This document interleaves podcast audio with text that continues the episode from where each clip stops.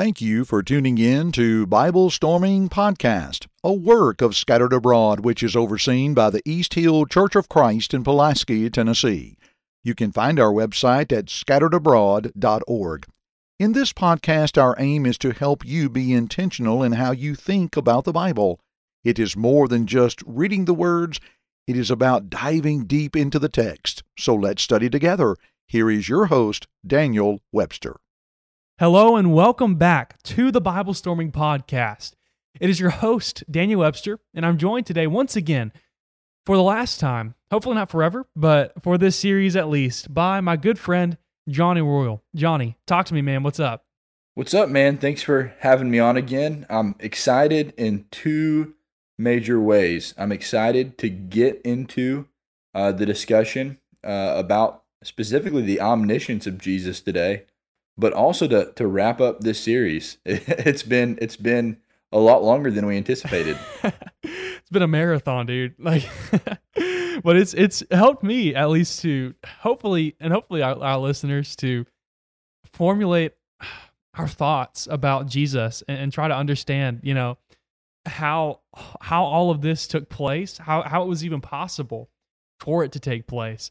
So, in this episode, we're we're doing something a little different. Um, for the concluding episode of, of this this series on the incarnation, we're kind of reversing the tables a little bit. Um, to where Johnny is going to take kind of the lead in this this episode in terms of asking the questions and and trying to figure out what's what's going on with with my view, I guess, of, of the incarnation. And maybe maybe you can talk a little bit about why we're we're kind of reversing the tables and and what what's gone into that and just let us know kind of what we're what we're doing with this episode. Yeah. So, me and you have discussed this topic a ton over the past couple weeks. And uh, we have each had some questions for each other. And I don't know that our views of the incarnation are 100% the same. In fact, each of us probably understands things a little bit differently. And uh, the good news is we both, in the way that we look at Jesus, fit within those fence posts that we've been talking about uh, every episode. But also, um, we're trying to each come up with a model that makes sense to us how that it was possible that Jesus was 100% man, 100% God in the same body and at the same time.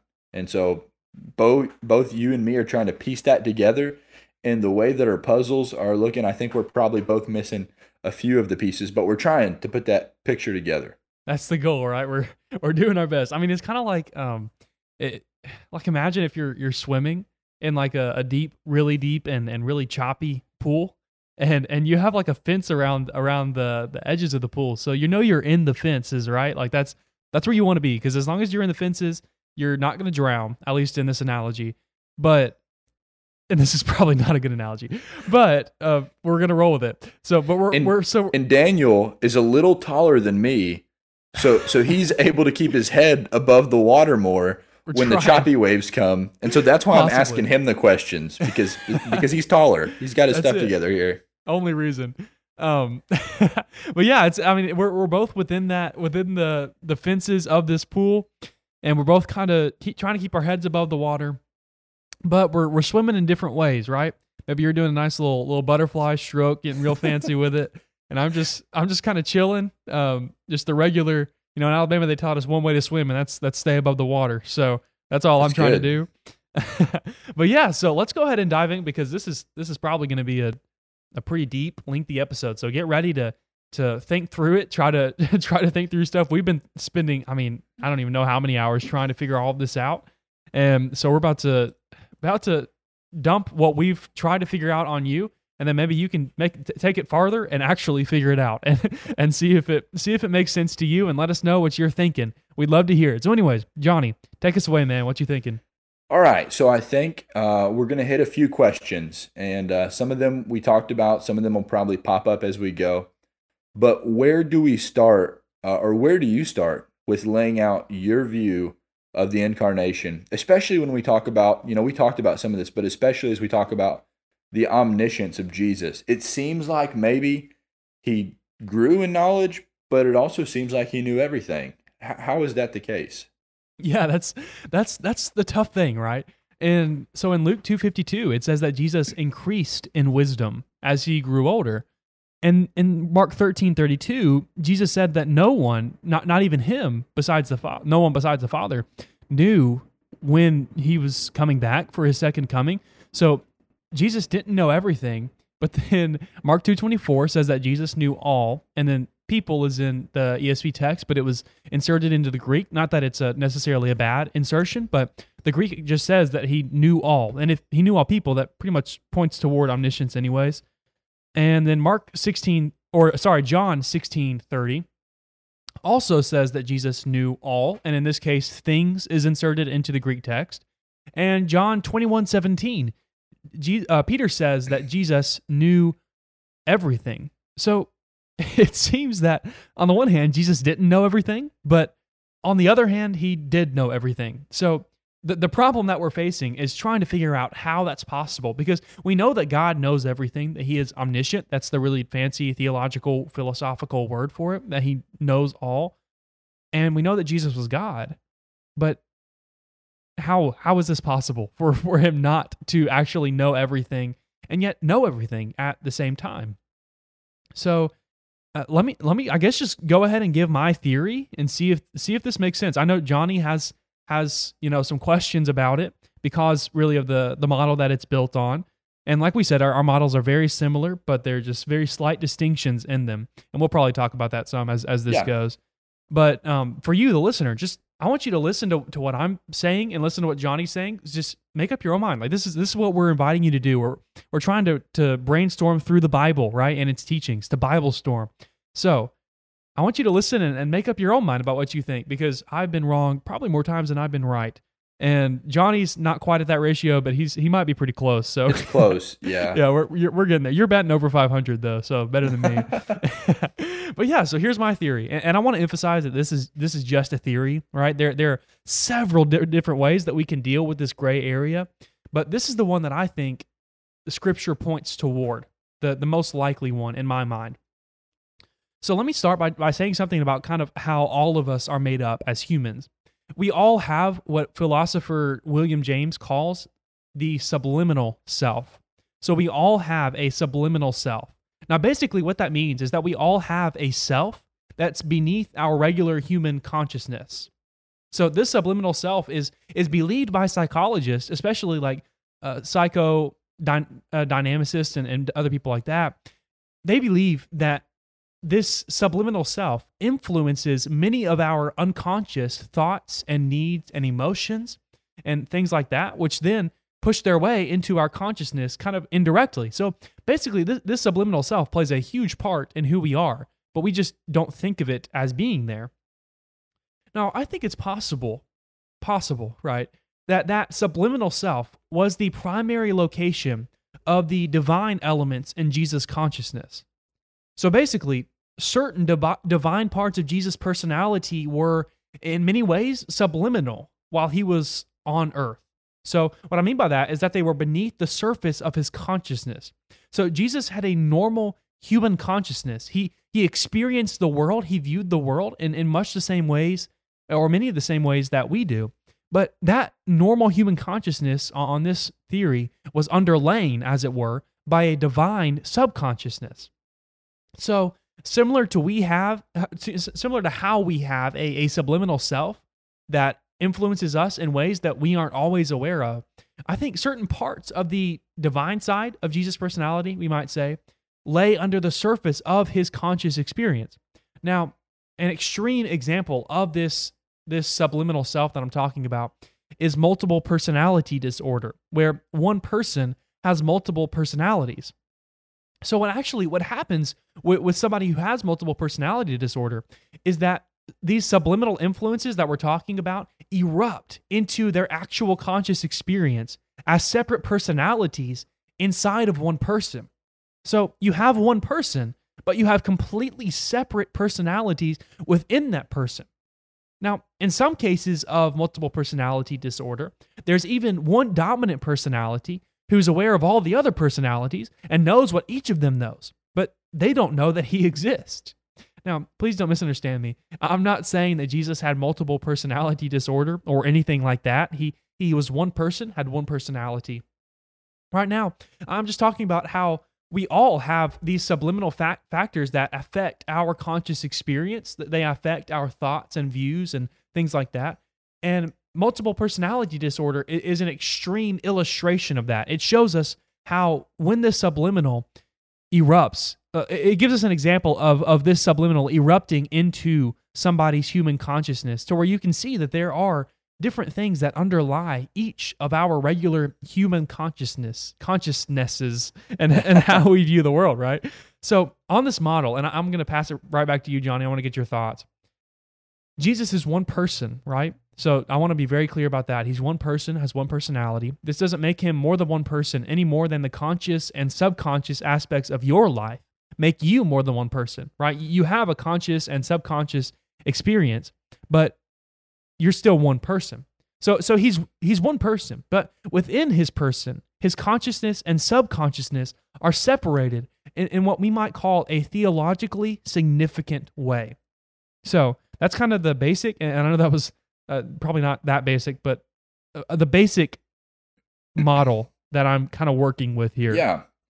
So when you have a text uh, like John two twenty four that he knew all, in your model you would say, well, that's talking about in his subconscious, like that knowledge was Jesus's knowledge, but at the same time, in his um, in his conscious mind, he he grew in wisdom. Luke two fifty two. Is that that's how you'd put those two together? Right. So the omniscient, like Jesus, the the person, the the being was omniscient. Like he he did know everything. But like if you walked up to Jesus of Nazareth and asked him a question about like auto mechanics, like he he might not have like on this on this model, he he wouldn't have known the answer to that question unless yeah. it was and we'll get into into this more unless it was he was authorized to access that knowledge by the father. Yeah. You know what would be helpful i think um, and it, i just thought of it as you were explaining that and, and we've talked about this before and this exact analogy hasn't hit me but as you were explaining it again it hit me. Have you ever um, learned something and then some amount of time went by and you you uh, you you thought you forgot that thing and uh, you hear it again eventually or someone else says it or someone asks you a question do you know this? And you say no and they go on to explain to you the situation or, or whatever they're going to tell you oh I, I did already know that. Right I, yeah. I, I forgot. And so it was in your subconscious mind but it wasn't easily accessible. Uh, uh, and so i know that's not a perfect analogy but i think that we can relate to um, to, to having an undergirding knowledge, but to not have that undergirding knowledge at, at ready access. Absolutely. Like, I, I think that's pretty much exactly what I'm kind of postulating here. It's like we, so we can kind of do this to a certain extent where we can try not to think about something, right? Like in, in our limited human powers, I can try not to think about something. Now, for me, oftentimes what happens is that if I try not to think about something, right, it it's all I can think about. yeah. But sometimes, you know, we can try and we can do pretty well at that, or we might distract ourselves with different things, stuff like that, to where we can, to some extent, control what is in our conscious experience. But then, even more than that, like you were talking about, we all have a, an ocean of knowledge that is at our disposal, but we don't, you know, access it on a second by second basis. So that's yeah. kind of where I'm coming from, like uh, at least congruent to my model of of the incarnation. Yeah, and and and in your model, and uh, maybe we can talk about a few distinctions. Maybe I'll, I'll just give a short explanation of the way that I I look at the verses and try to put my model together. But in your model, uh, it's really congruent. There's no scripture that it contradicts, and it's it's a model that deals fairly with the the information that we have available. Um, as far as is the way that that um, I see it, and I know that we're going to talk more about the main difference in our models later, but the way that I think of it is that as a man, Jesus didn't make himself privy to the divine knowledge. So that as a man, he was he was born just like any other man. He had a subconscious and a conscious just like any other man, and he gained knowledge through sensory input just like anyone. And so mm-hmm. when Jesus heard uh, heard the word of God read, um, he he grew in wisdom, and I think that's actually the the context of Luke two uh, fifty two. It's dealing with the boy Jesus there, and and he's developing into manhood. We don't know much about the boyhood of Jesus because Luke two fifty two just tells us that he grew. It tells us that he grew, and then it really starts off into his ministry in the next chapter. And so I, I kind of get the idea that Jesus, as a man, um, learned like you and I did, but also since he was the unique being that he was with his second nature, in his divine nature, he knew all things. Now, it's really hard for me to explain how it's logistically possible for him to know all things, yet not have those things in his conscious mind. Uh, but but that's the way that it seems to be. That in, in the divine nature, Jesus knew all things, and in in the human nature, well, he he he he does like you and me. He, he grew in in in wisdom and in knowledge and and so forth. Right, and kind of we we can talk about kind of basically. I'll summarize real quick the the the difference between my model that I'm kind of working with at this point and and your model and these are the two models that I've heard the most in the so we're we're both members of the Church of Christ and so these are these are the models that I've heard the most from uh, particularly your model I believe um yeah. that I've heard the most from members of the church and and correct me you know if I if I misrepresent you at all but as as far as I understand your model is that Jesus basically suspended certain divine attributes that they weren't necessary to being God. Like we talked about um, how natures are the essential properties that make something what it is. So these would not be essential properties to being God. And he suspended them, like omniscience, for instance. Yeah. And he was given access to them when it fit God's plan, basically. And we'll talk yeah. more about that later on. Yeah. So to answer that, and in in uh in principle, Jesus didn't give up his principal knowledge. Like it's impossible if if you know all things to not know all things. It, that just can't work. Mm-hmm. Uh, but in practice, as a man, um, he didn't have that knowledge in his human mind. Like like our minds, uh, our brains that, that hold the information that we have is different than the divine knowledge that that Jesus had. And the way that I think of it, and I'll try to give an analogy and every analogy that I give, I always say it's a crude analogy, uh, just because I mean when you're comparing something to, to the Bible or, or to, to God's word, I mean, it's really hard. This like the, the nature and character, of, yeah, of God and man combined. Yeah, and so I, I do want to preface it that way, but I, I'm I'm kind of a dork, uh, and so I think about like a computer hard drive.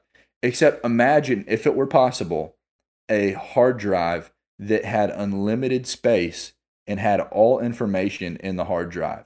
And then for a certain amount of time, there was a partition made in the hard drive where that information wasn't accessed by the computer. Now, the hard drive still had the information, but for that, for whatever reason, uh, the person who set up the partition didn't allow the computer to access that knowledge for that set amount of time. And that's that's kind of how I picture what happened. And and that's how I can see that okay you have Luke 252 Jesus grew in his wisdom. Mark 13 32 that that at that point in time as a man he says that he didn't know the day uh, of that day the last day in the context there but also that you have Simon look at him uh, and and he says Lord you know everything in John 21 17 mm-hmm. because that acts Jesus did have that knowledge but he was also a man who right. and, and, and the way and the way that I model it chose not to access that knowledge. He chose to live like any other man, but he was the perfect man. I think we're so this is this is not according to plan, but I, I I think like we've talked about this so much that our views have pretty much become the exact same to where yeah I think like that's that's what I'm saying that that that those he didn't give up. He he didn't suspend those attributes away from him. Right. But he he still had them inherent within him. So would you affirm that, or would you say that he suspended them away from his person? I would affirm, but I would say the distinction is is that I don't think he ever accessed his own divine knowledge as a man, where I think that you might say that he did. And and I think that's the main difference. We'll talk about how he accessed that knowledge, Yeah. my the way that I think about that and the way that you might think about that according to scripture. Yeah, I think so. That's something we'll get to in a minute. I think, but okay, but that kind of gives us a nice segue. Okay, let's talk about how this model, like I guess it's it's my model, but it's you you basically affirm the same thing, at least with what we've talked about so far, or say that it's it's possible, which is what Yeah. I'm saying. Yeah. Um, so let's talk about how this, in, in my in my thinking, my view, this provides a, a satisfying account of how the New Testament portrays Jesus. So, for example, in his conscious experience, like like you were talking about, Luke two fifty two, Jesus increased in wisdom in the same way that any child does. So this keeps us from from thinking of the incarnation like a school play, right? It's not it's not that Jesus was acting and the earth was his stage when he was a baby and he was nursing at Mary's breast, he wasn't just pretending to be a baby. He, wasn't just pretending to be hungry or sleepy or cranky. He wasn't lying in that manger looking like a baby on the outside, but on the inside, thinking about the cosmological constant or, or quantum mechanics or infinitesimal calculus, right? He, he wasn't just pulling the wool over everybody's eyes. He was really, genuinely, fully human. He had a normal human consciousness. Now, this also applies to later on in Jesus' life, like what you were talking about. Like even as an adult, Jesus in- his waking consciousness actually didn't know some things, right? That, that makes sense of Mark 13, 32. If he did have the knowledge of the Logos in his conscious experience, why didn't he know when he's coming back? And if it is, if it's just that he had the knowledge like on one side of his nature and not the other, then does it not seem dishonest of Jesus to say like I don't know that? You know, he doesn't say like, "Wh- "Whoa, you know, one of my natures knows it, but I, I just don't feel like telling you right now." Yeah. he he says, "I don't know that. Only only the Father does." So there are some things that Jesus simply didn't know.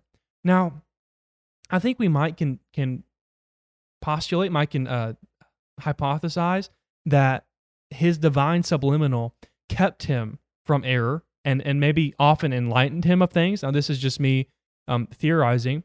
So just to kind of break this down a little bit, the Logos had all the knowledge in the world, right? Or or outside of the world for that matter. He, he knew everything from quantum mechanics to auto mechanics.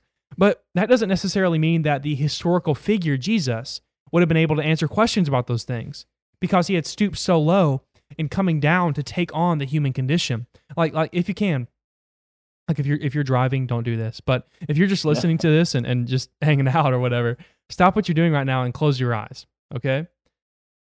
Can you see what's in front of you? No.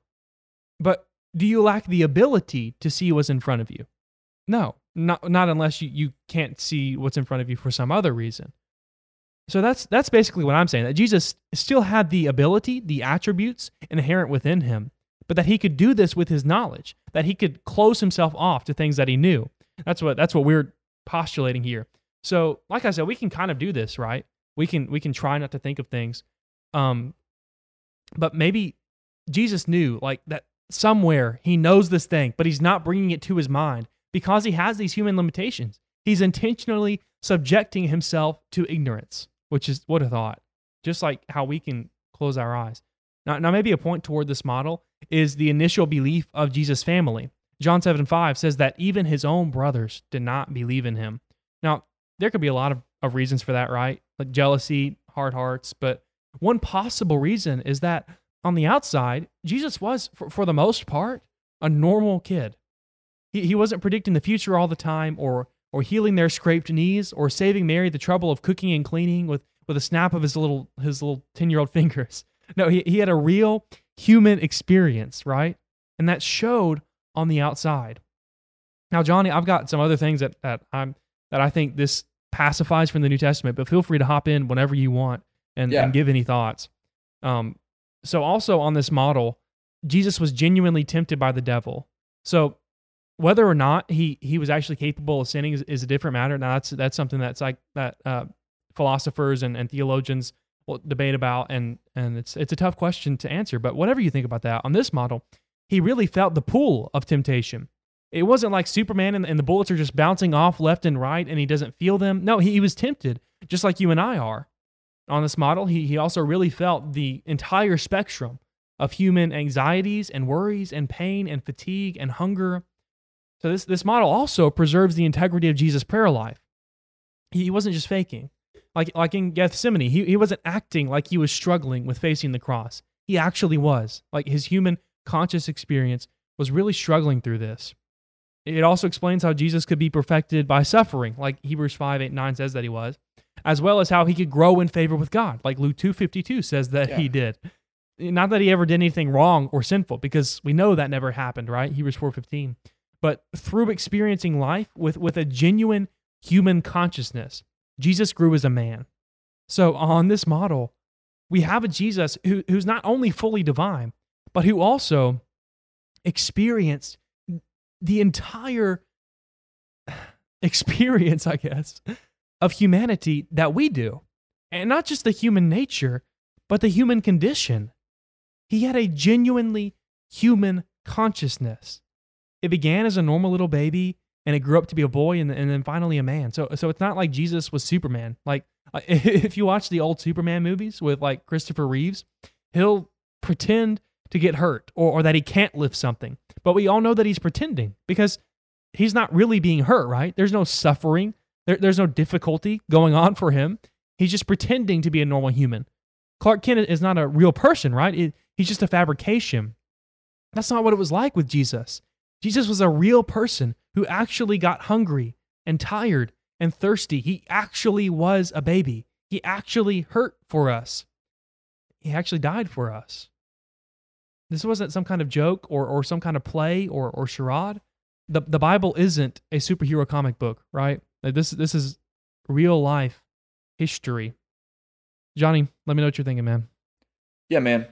So I was just thinking about, and um, I was just thinking about the idea of of a theophany, in that it seems like that God could express Himself to man in in an appearance of man and not actually be man. And many would argue that you know when you see, and this is a whole nother discussion, and I don't want to get off track, but when you see like the messenger You're- of the Lord, the messenger of the Lord in the Old Testament. And some say, was that the second member of the Godhead? Was that was that Jesus?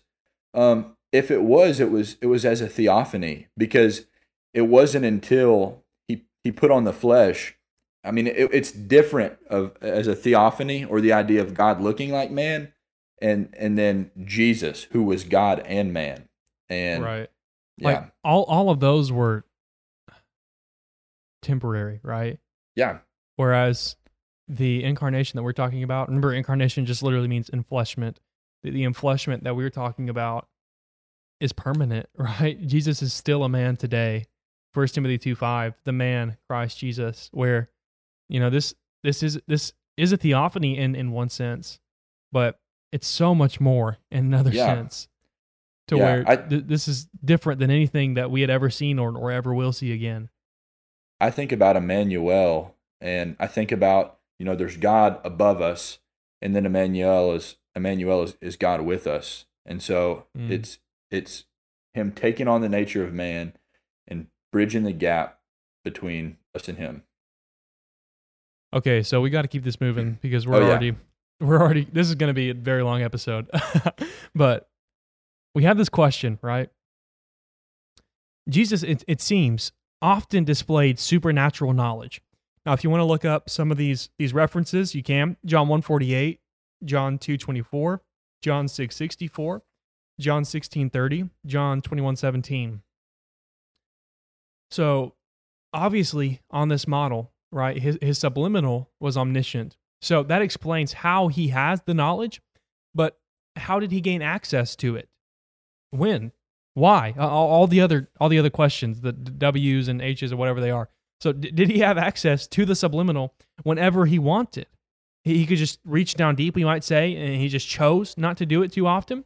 Or in his state of humiliation, had he really given up access to it? Did his subliminal self kind of undergird him, like I was talking about earlier, and, and keep his waking consciousness from error? Or did the Holy Spirit guide him to keep him from error? Or, or how, did, how did all of this work? Now, it, it seems to me that any of those is, is probably a valid option. Johnny, do you have any any thoughts on those? Yeah. I know that this is something that, that we've talked about in the past, and I'll say that with my model, um, the way the, the most cohesive model that I see is that if it is the case that Jesus uh, limited himself in certain ways, that I view that he did that um, completely. He limited himself as a man.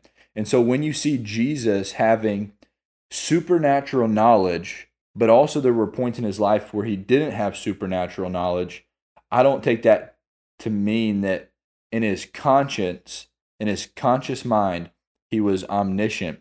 But just like anybody, any man who's ever had supernatural knowledge, it was knowledge revealed to him through the Spirit. And so it seems like that uh, Jesus, as a man, um, did miracles and had revelation just like any man has ever had, and that's through the Spirit of God. And I guess the biggest text that that leads me to to kind of look through this lens when I'm looking at this incarnation is over in Matthew 12, 28. And so it's the idea that Jesus was casting out demons and uh, the uh, I think it was the Pharisees, yeah, in verse 24 said, This man cast out demons only by Beelzebub, the ruler of the demons. And Jesus goes on to explain in verse 28 that he is casting out demons by the Spirit of God. And then he goes on to explain that if anybody attributes the work of the Spirit, of the Holy Spirit, to Beelzebub, then uh, they're blaspheming the Holy Spirit.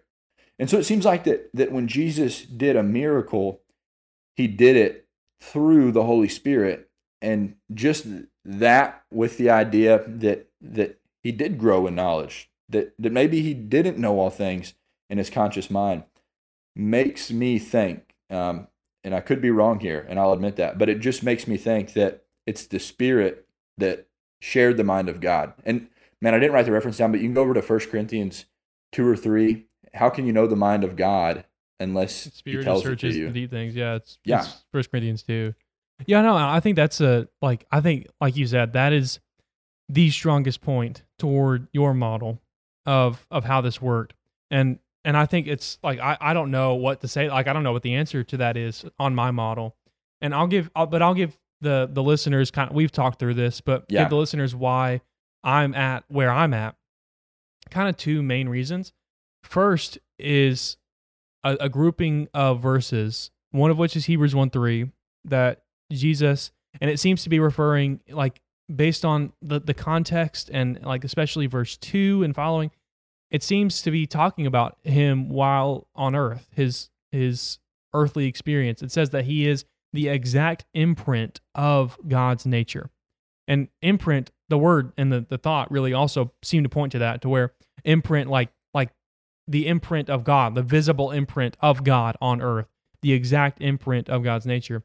So verses like that and verses like Colossians 1:15 where it says that Jesus is the image of the invisible God, the firstborn over all creation seems to point toward it. And then also Colossians 1:19 which which we've discussed a lot, Colossians 1:19.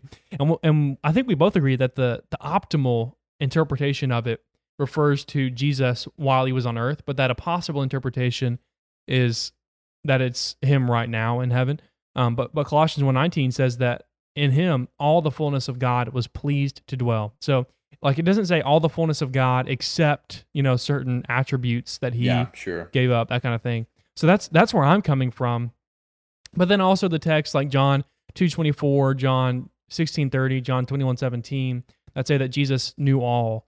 And so it, it's a it's a really tough thing. Like and I think both of our models are logically coherent, biblically consistent.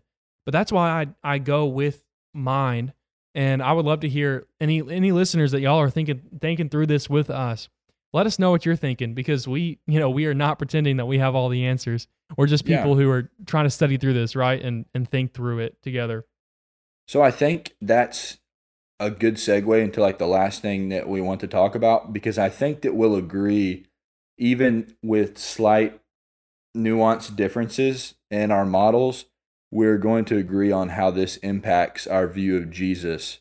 As as when we're reading scripture and we're looking at who Jesus was as the God man on this earth, um, how I guess I'll ask it: How does your model impact the context of Jesus when you read it, read about him in the Word?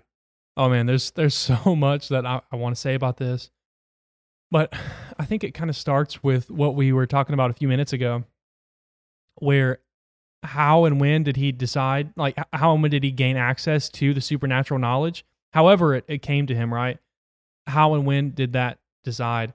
So on on my model, my thinking, I think he limited himself from that subliminal knowledge, right? He kept himself from that. And when he did access it, it was at God the Father's instruction. So from moment to moment, he was getting instruction from his Father, just being in complete submission to and reliance on him, like we should be, right? Now, when he did things, I, I think it was through his own power, but it seems like it was at the uh, it was it was coming at the permission of the Father. So toward the, the end of the Incredibles movie, great movie by the way. if you remember, Dash, the the son, right, is is running a race against some kids his age, but he's the fastest person on earth, right? So so his parents don't want him to overdo it. They want they're trying to keep their identity under wraps, their powers. So while he's running this race, he keeps looking over at his dad and his mom to get instructions from them about how fast he should be running.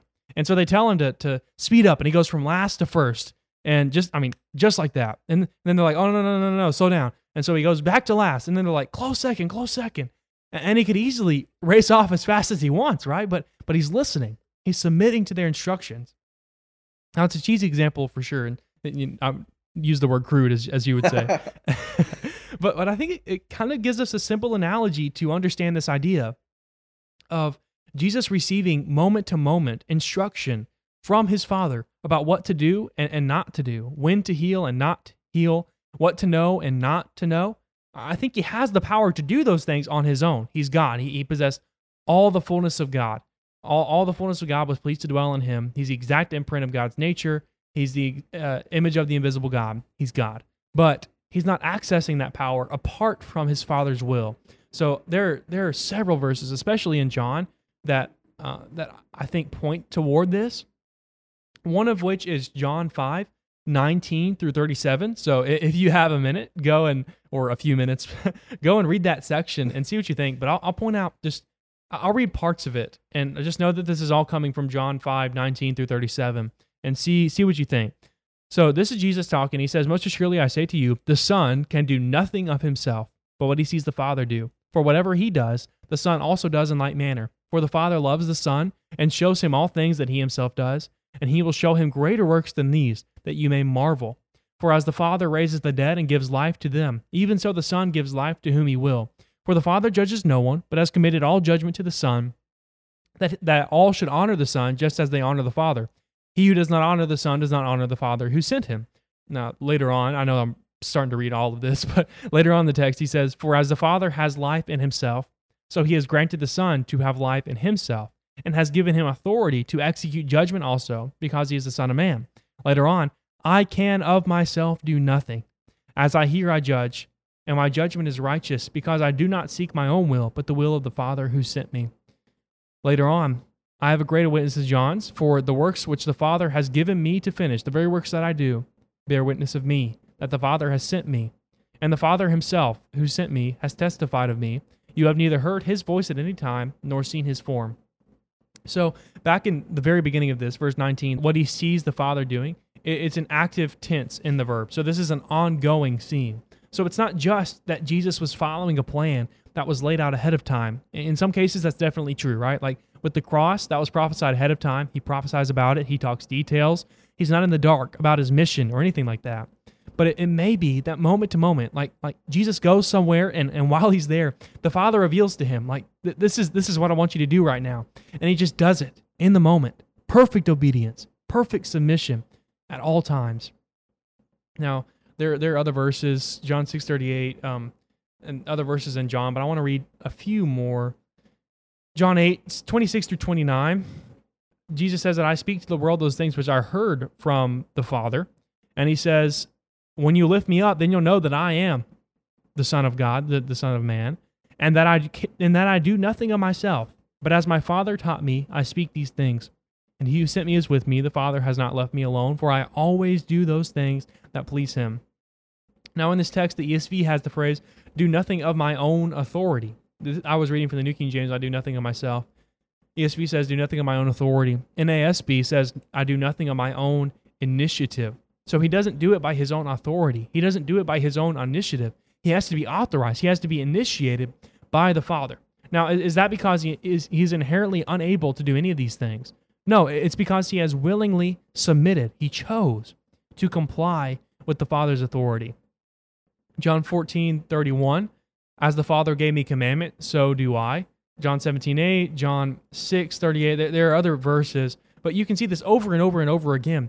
Now, from all of these verses, it seems like the Father gives some sort of moment to moment direction and directives to the Son. Like in one moment, the Father says, This knowledge is not for you to have right now, right? Mark 13, 32. And the Son, who's just as much God as the Father, just as much, is so humble and submissive and obedient he chooses not to access that knowledge, even though he could if he wanted to. So I think that's logically valid and, and scripturally consistent and at least a possibility. Now, I'm going to say this, and, and Johnny, I want to let you have the last word. Think about how this impacts how we think about Jesus when he was on earth. He was really human. He, he not only had the human nature, he experienced the human condition. And if we're understanding scripture correctly, then, then he wasn't constantly accessing omniscience or omnipotence, uh, the other omnis, those things. He, he, was really living a human life. He wasn't Superman in the comic book sense. He, he was Superman in, in a much, much, much more real life sense. He had all of our limitations and weaknesses and temptations and still never messed up.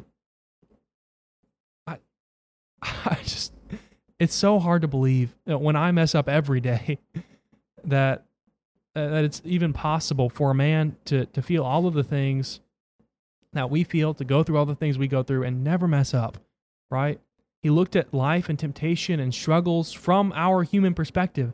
Now we all know what, what it's like to feel powerless, to feel like I can't fix this, I can't beat this, I can't change this. Jesus felt that. And he didn't even have to feel it at any time. He could have said, you know what? I'm done with this. I'm done with this pain and temptation and hurt, and, and he's done. He's, he's through with everything that we struggle with every day, and then he's invincible. He knows everything. He does anything. He's not taking orders from anybody. He's not dirty and sweaty and hungry. He doesn't have to use the bathroom. He doesn't get constipated. He's not relying on food for survival. All of this stuff that slows us down and reminds, of, reminds us of our weakness and makes us feel powerless, he didn't have to go through any of that. Just think, it seems like from, from when he was born to when he was 30 years old, Jesus did no miracles. And then when he does, his, his family's like, no way. His own brothers and sisters don't believe in his divine nature because they've seen him day in, day out for 30 years. That's, that's literally 10 years longer than I've been alive. And, and every single day, they saw his humanity. He, he's not a miracle worker, and you know, in their minds, he's just an average Joe. And I say that with, with, with the most tremendous reverence and respect and appreciation because he didn't have to go through any of that. But he did. And he did it on purpose. He willingly limited himself, and he did it for you and me. God Almighty really endured our weakness. And if that doesn't change everything about our lives, I don't know what can. Now, John, I've been, I've been preaching for a while. I, I've been behind my pulpit for a little bit. What are yeah, you thinking, bro. man? Preach, man. No, it was it was it was good. I think I think I would agree with you, and and I'll I'll just close out with a statement on my part, and then I'll let you close out uh, the podcast. But just to answer how this impacts our view of Jesus, the one thing, and you hit on it a lot that that caught that I have been caused to do by looking at the nature of Jesus is that we're not even in the differences in our models, we're not talking about whether or not Jesus was really human or, or he wasn't human. It was it's how how what's what's the logistics of that? It was he was he right. was he was man. He was man. He lived as a man. And but he was a special man and and that was evident. And um, I was just thinking about it. I didn't I didn't have this written down or anything, but there's like this tired um, worn out trope, kind of like in, in cinema. It's like the plot of so many movies and stories that there's this prophesied one. He's like you, but he's special and he's uh, Yeah. coming to, to fix whatever the problem of the storyline is. And I wonder It's where they came all up with that. yeah, it's all borrowed from Jesus. And so if we get the idea that that Jesus um, purely came as God, then we're missing the point because he was God. That's not what we're debating, but he also came as man. And so that's just that's just so powerful because he didn't have to, but he did. And so Mhm. I guess I guess how that impacts my view of Jesus is is I see a God who is willing to subject himself to humanity. I think in one of the very early episodes of the series, you said you would think that adding a nature would be a plus, but adding the human nature really was like a uh, I don't want to say uh, it negated anything about God, but it was like like a burden. It's like a self limitation, not on any of his divine omni characteristics, but something that he subjected himself that he could, and he did it for us. I'll close with this quote because I think it really fits. I, I wish I knew where I got this. I have no idea where this quote is from. I've, I've read from so many people and listened to so many people and thinking about these things. And by the way, it, if you're wondering, there almost no preacher who who you listen to or somebody who's thinking through the Bible, nobody's doing this completely on their own. Like we we are all working on the shoulders of great men who have spent their entire lives studying the Bible. So yeah, we we, we don't want right any credit. If, If- you if, you think our if you are just completely mistaken and you think our ideas are just genius, just realize that they're built on different theories and ideas from all kinds of different people through the ages. If I said anything that makes sense, I got it from someone else. And if I said anything, you're like, what is he talking about? I probably came up with that by myself. So no, if I said any false doctrine, it definitely came from Johnny. Like that's all I'm saying. okay, so the quote, beautiful quote, has a bunch of big words in it. Try not to get lost in them. Just appreciate it for what it is. The orthodox doctrine of the incarnation is compelling, beautiful, biblically sensible, and salvifically necessary, but it is nevertheless utterly inscrutable. And that's okay. In the end, the incarnation is not for analysis, but for worship. What we've been doing for the past four episodes has been analyzing the incarnation. We, we've been trying to understand how it might have happened, understand how it's possible. And I think it's it's it's a worthy pursuit, right? We're trying to understand it for ourselves, how it's possible, but then also so we can explain to people who are opposed to the Christian worldview. But in the end, as Christians right now, if you're listening to this, you probably are Christian. We don't have that many listeners. Hey, but we hit a thousand uh thousand downloads in the history of the Bible Storm podcast this week. So look at us go. Um, thank you, Bible Stormers. Keep on keep it up. but anyway, if you're listening to this, you're probably a Christian. So as we're thinking through all these things, try not to get lost and trying to make sense of it all and trying to which I if if you know me, you know I, I like to make sense of things. I like to understand things. But more importantly than, than any of that is to appreciate what Jesus did for us, right?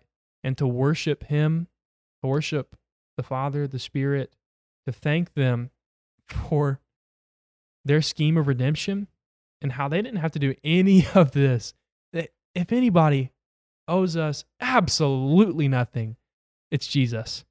But he's the one who gave us absolutely everything. So until next time, Bible Stormers, keep on thinking about that. Keep on worshiping. Keep on becoming more like Jesus every day. Thanks so much for listening. We'll talk to you next time.